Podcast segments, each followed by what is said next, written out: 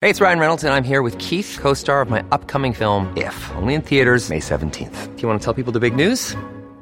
All right, I'll do it. Sign up now and you'll get unlimited for $15 a month in six months of Paramount Plus Essential Plan on us. Mintmobile.com slash switch. Upfront payment of $45 equivalent to $15 per month. Unlimited over 40 gigabytes per month. Face lower speeds. Videos at 480p. Active Mint customers by 531.24 get six months of Paramount Plus Essential Plan. Auto renews after six months. Offer ends May 31st, 2024. Separate Paramount Plus registration required. Terms and conditions apply if rated PG.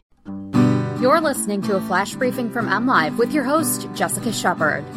This is Michigan News from MLive for Monday, April 6th, and I'm Jessica Shepard. Governor Whitmer extends an order banning non essential trips to healthcare facilities. Kalamazoo nurses are concerned about reassignment to Detroit, and Michigan seniors can get free meal delivery and wellness checks during the coronavirus outbreak. Governor Gretchen Whitmer on Sunday extended temporary restrictions on visitors at healthcare and juvenile justice facilities amid the coronavirus outbreak. The governor signed an executive order to renew the restrictions issued March 14th, which were set to expire Sunday, April 5th. The new order is effective immediately and will remain in place until 11:59 p.m. May 3rd.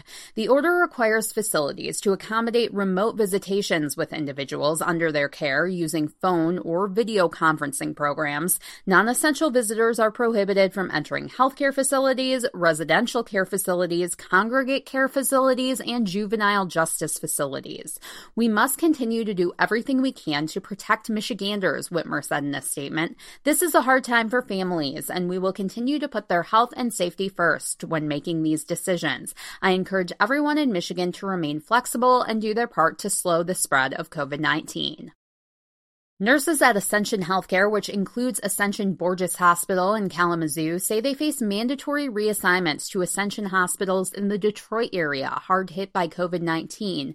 Southeast Michigan, in particular Wayne, Macomb, and Oakland counties, is a hotspot for the coronavirus. The Borgess Staff Nurse Council said Ascension has threatened to force nurses to work with COVID 19 patients in Detroit. Ascension notified workers that mandatory reassignments will begin immediately and continue until the state and national states of emergency are lifted, according to a statement issued Monday, April 6th by the Michigan Nurses Association. The association says the reassignments are supposed to be voluntary, but many nurses think they have been targeted for a mandatory shift on the east side of the state. Nurses would receive an additional $2 per hour. They would be reimbursed for gas and food and stay in a dormitory, the association said on its website.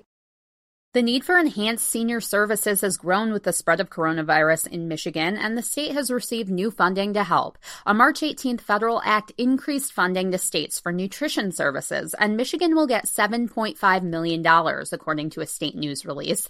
Of that, $5 million is set aside for home delivered meals. Residents 60 and older are eligible for home delivery or pickup meals during the outbreak. Seniors can also request a daily wellness check phone call. The program isn't new, but the additional funding comes as officials anticipate a greater need for meals, specifically home delivered meals, during the pandemic, according to the Michigan Department of Health and Human Services. Services can be requested at newmibridges.michigan.gov.